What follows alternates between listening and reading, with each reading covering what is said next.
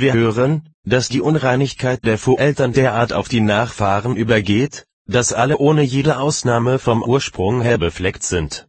Den Anfang dieser Befleckung kann man nur finden, wenn man zum Urvater aller Menschen als zur Quelle zurückgeht. Wir werden die Sache also sicher so anzusehen haben, Adam ist nicht nur der Anherr der menschlichen Natur, sondern er ist sozusagen ihre Wurzel, und deshalb ist durch seine Verderbnis billigerweise das ganze Menschengeschlecht zerrüttet worden. Das macht der Apostel klar, indem er ihn mit Christus vergleicht wie durch einen Menschen die Sünde in die ganze Welt gekommen ist und durch die Sünde der Tod, und ist also der Tod zu allen Menschen durchgedrungen, die weil sie alle gesündigt haben, so ist Gerechtigkeit und Leben uns wiedergegeben durch die Gnade Christi? Römer 5, Verse 12 und folgende. Was wollen da die Pelagianer schwätzen?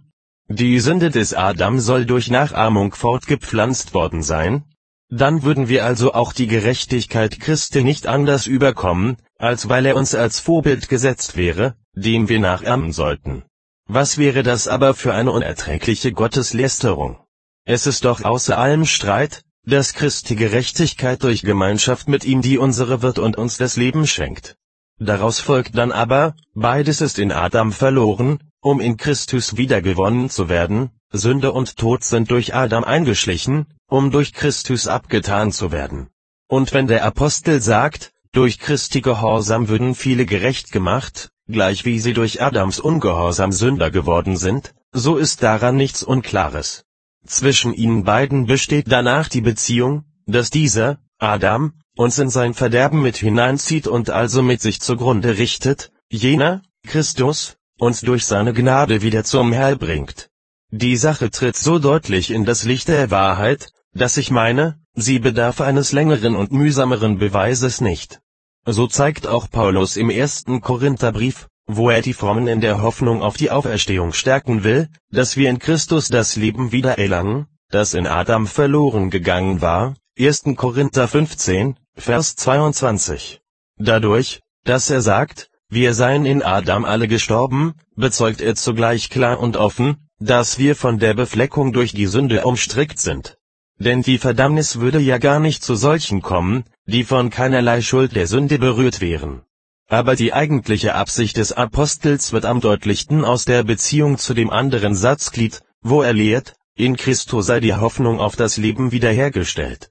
Dabei ist es aber eben genugsam bekannt, dass dies nicht anders geschieht als so, dass Christus in wundersamer Mitteilung die Kraft seiner Gerechtigkeit auf uns überträgt, wie es an anderer Stelle auch heißt, der Geist sei für uns Leben um der Gerechtigkeit willen, Römer 8, Vers 10.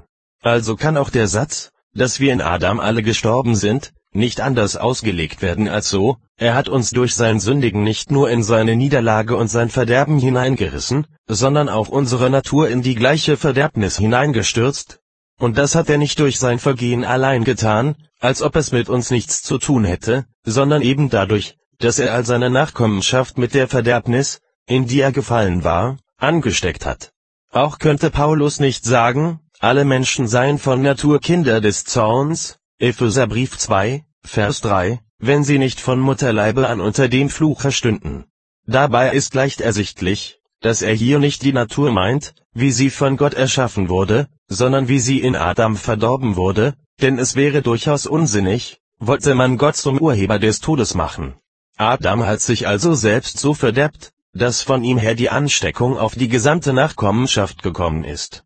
Auch verkündet Christus, der himmlische Richter, selber deutlich genug, dass all Menschen böse und verderbt geboren werden, lehrt er doch, was vom Fleische geboren wird, das ist Fleisch.